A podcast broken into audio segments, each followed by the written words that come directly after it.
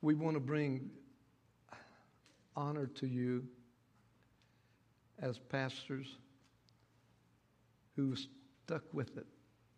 I've never known anyone that has stuck to something. They're, they're not quitters. They'll get through it. They don't give up. They keep on. No matter what happens, they'll keep on and stay with the vision that God has given them.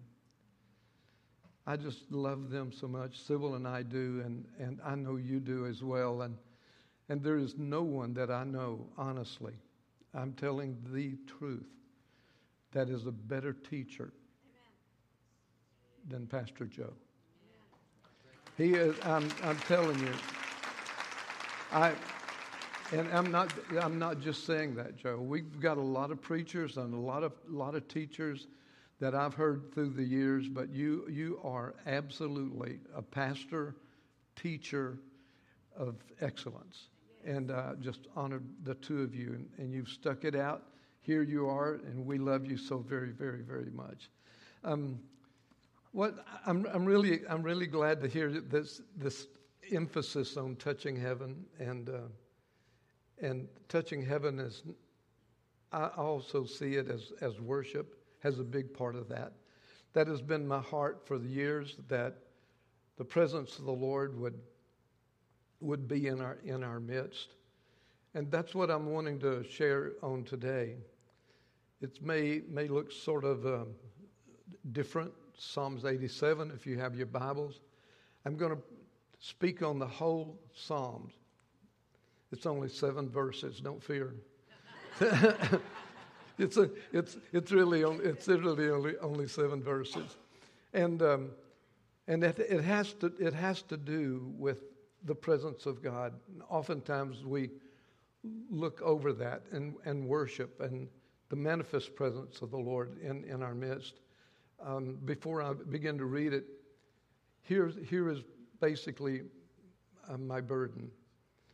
There was a person at Shady Grove that I noticed, and this was in our younger years, and and um, I noticed that everyone would stand, and they they you could tell they like they were into worship and just worshiping God with all their heart.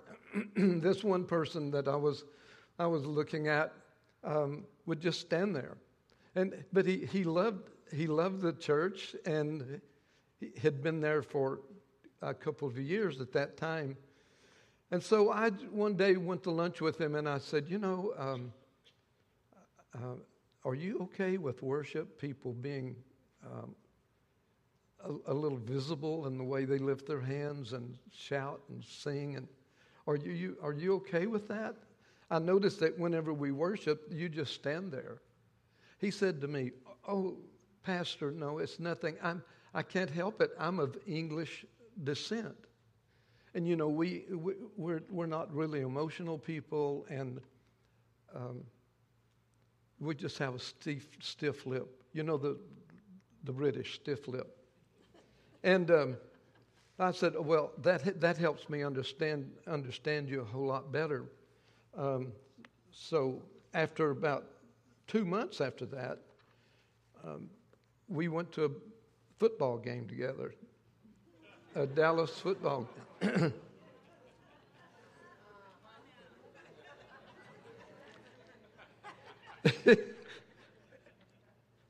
and uh, we really wanted the Cowboys to win, but the Cowboys were behind.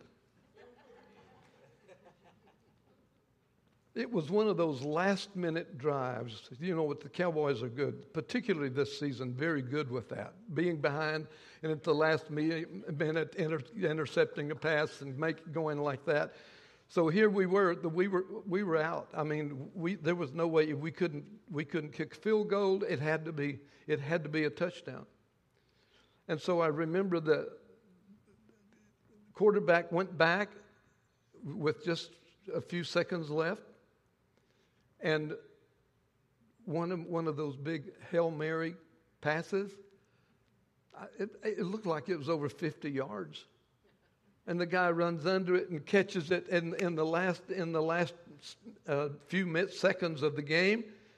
And the crowds went crazy. And I looked around, and this guy was jumping up. He's going, "We won! We won! We won! I, I, can you believe that we won?" And everyone in the in the in the group was hollering that. And I, at that moment, I said, I, this, "I think it was the Holy Spirit." Said, "Just sit here."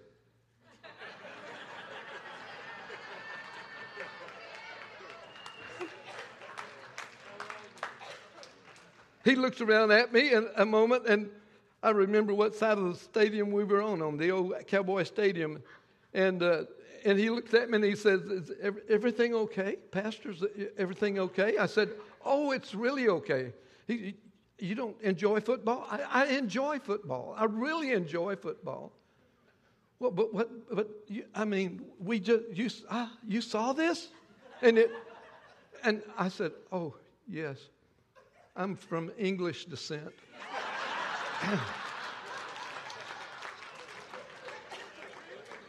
you know, we're not moved emotionally very, very much. We sort of approach things with a stiff lip.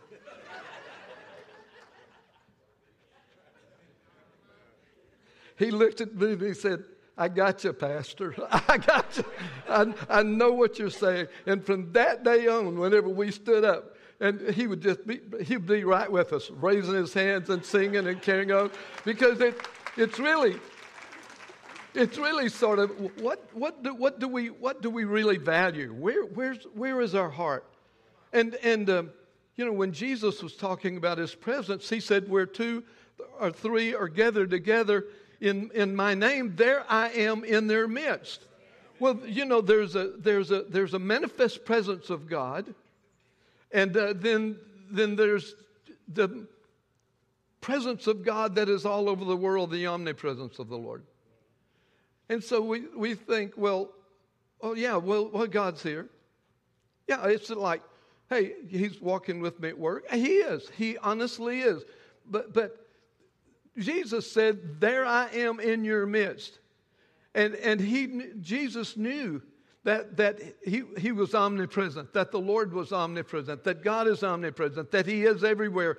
But when He says, I am surely in your meeting, I'm in your meeting, I am there in your meeting, that, that we should say, What? Dear Lord, uh, if he walked in the door right now in body, we would say, we would probably pass out, but there would be a bunch of us say, Hallelujah, here he is right now in, in the midst of the church. And so I, am saying if, if we believe that when we come together in the Lord, that His presence is there, right? Then, we, oh, wait, wait, yeah, yeah, hi, Jesus. Yeah, no, no, no, no, no. I'm, I'm gonna, I'm gonna, not, I'm not gonna be stiff-lipped. I'm not gonna be of a, another descent. I'm of the descent of Jesus Christ and the Word of God, and I'm, I'm, I'm, I'm going for it. So um, in Psalms 87, and I'm going, to start with verse 7.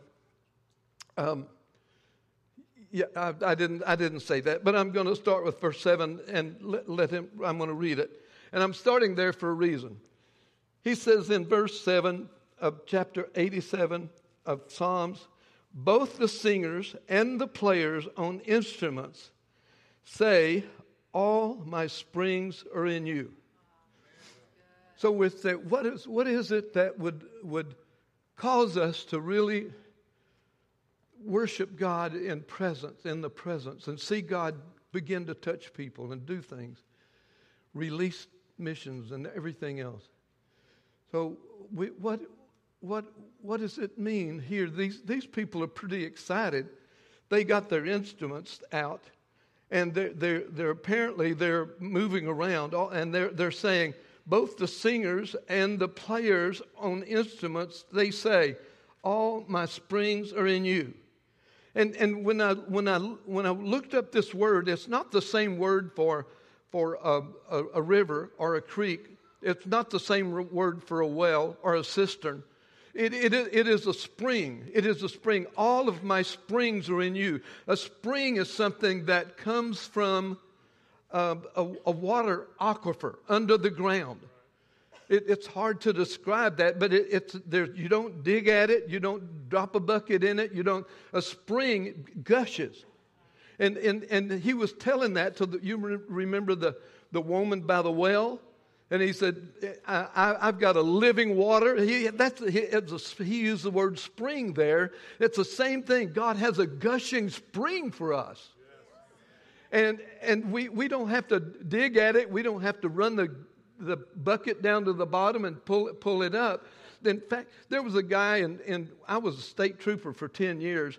And there was a, when I was a state trooper, this guy, people would invite you to do special little things and um, he invited me out to his ranch, huge ranch, show me where we could go fishing if we wanted to.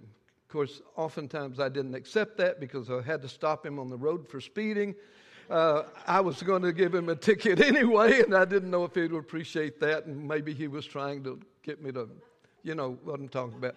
Anyway, anyway, he said, "Yeah, you know this." I, I was talking about the land. He said, "This is great." I, I told him, This is great property here. Um, all these acres. He said, Man, it, it's dry now. And it was dry when I bought it, and bought it for ranching. But you know, a record show at the courthouse, a record show that there were five springs on this property. There was at one time, there were five springs. He said, I checked it out at, at the courthouse. And, and I said, What happened? He said, Well, the, the federal man came out, looked at the land, and, and he said, The reason you don't have springs is because of all of these mesquite trees.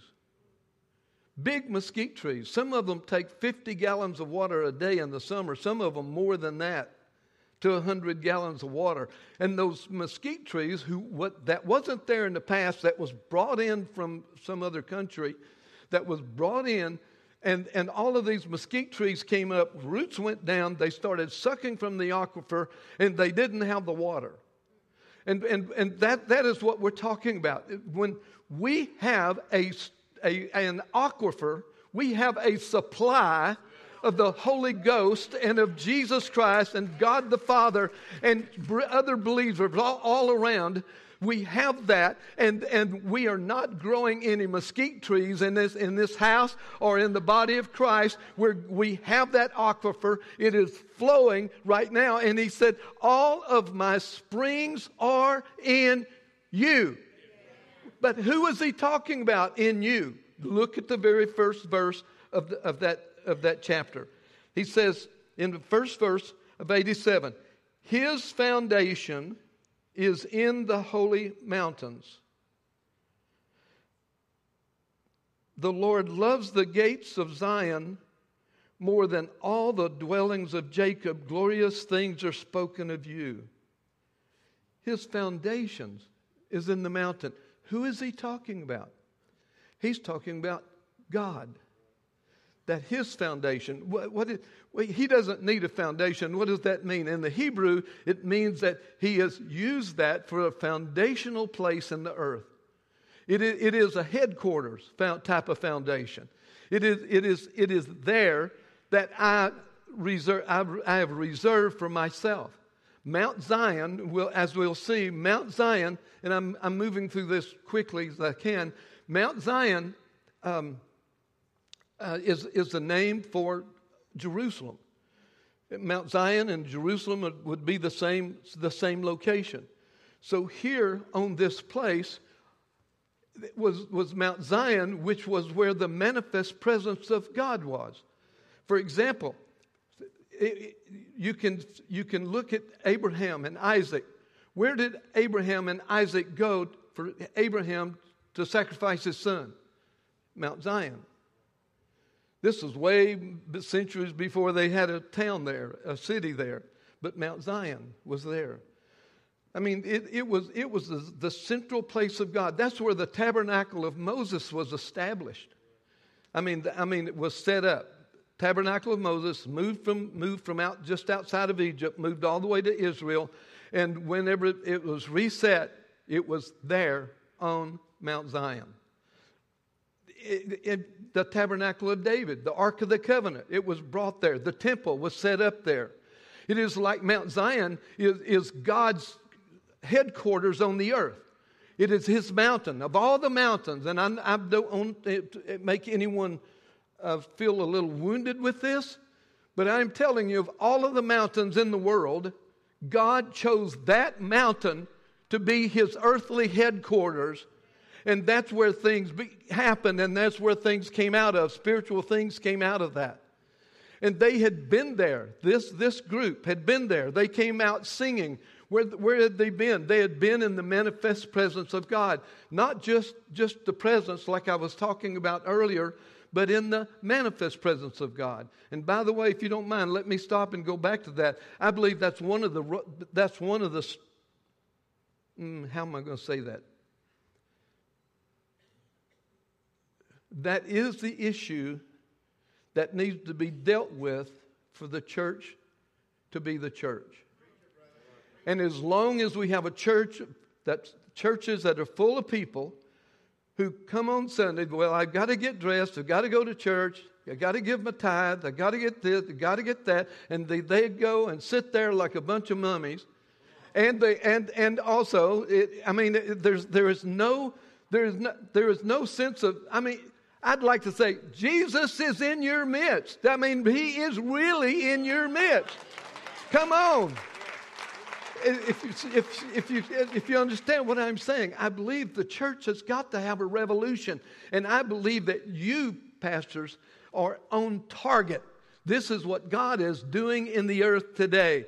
And there's going to be a revival of the manifest presence of God where people can go to church and they get healed. You don't have to have a healer. You, I believe in healing, in, in people having faith in healing. But I, I, believe there is a way that we can come and worship God, and the presence of God is so, is so strong that God begins to speak to people's hearts.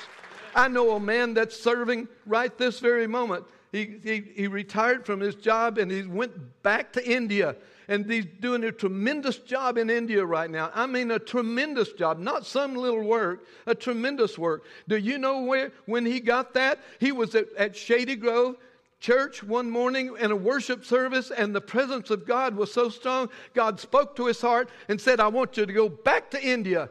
Just as soon as you re- retire from your work, get back into India. He started before he retired from his work, and they've got Bible college and reaching out in communities and in villages and all over India. One, one thing started, he was in worship.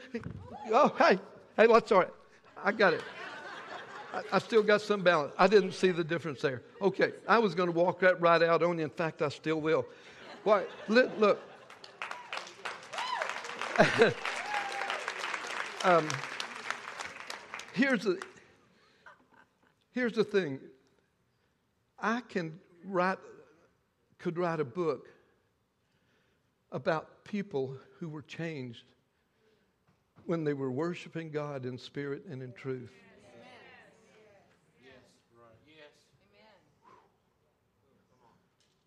And that's what I'm saying today. They were, they were excited. They were going to like this. Oh, eh, they and the presence of God. You know, they were tooting their horns and they were worshiping God. And he's saying, you know where it came from? It came from the presence of God. The middle verses says this this is Zion. And he said, uh, Zion, Zion is a place where people are born into Zion. I, I'm pretty convinced that most people who get saved, they pray the prayer of salvation. They are born again. I believe in the baptism of the Holy Spirit, and there's a baptism of the Holy Spirit. But when it comes to worship, it's like you have to be born into worship, into the presence of God. You have to be born into it, where you walk night and day sensing His presence. And when you go to church, you just carry that sense of, yes, I understand, and I'm going to walk in and have a worship time and we all come together. And then when the Holy Spirit falls, somebody over here gets healed. a marriage over here gets delivered. You, you understand what I'm saying? That, that, that's it. And, and I, I believe in those special ministries, but I also believe that when we begin to worship and we've been birthed into it, into, into love, into gratitude, and we can come to the church with gratitude. I mean, hallelujah. And, and not just come to church with gratitude, wake up every morning with gratitude, walk with gratitude, eat with gratitude, gratitude, gratitude to God, gratitude to other people. I believe gratitude is one of the biggest things that we need to be developed in the church today. That we, we're, we're grateful for every person, grateful like for everyone that has been here. So I'm just crying out to you. If you've not been touched, I remember the time I was touched. Hallelujah. About worship. And if you've not been touched in, with personal worship, getting up in the mornings and singing, my wife doesn't like that too well, but getting up in the morning singing, the voice is not the best in the world, you know, but thank you, Lord.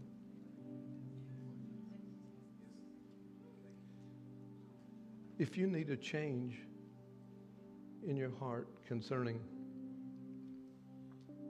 your personal worship, your personal gratitude toward the Lord, if you need to feel something, you, you believe the Holy Spirit needs to do a deeper work in you concerning that, we invite you. I invite you right now just to listen to his voice and say, Lord, I, I, don't, I don't sense that, but I want to be aware of you all day long. I want to be aware of you when I sleep and when I wake up. We're going to sing a, sing a song.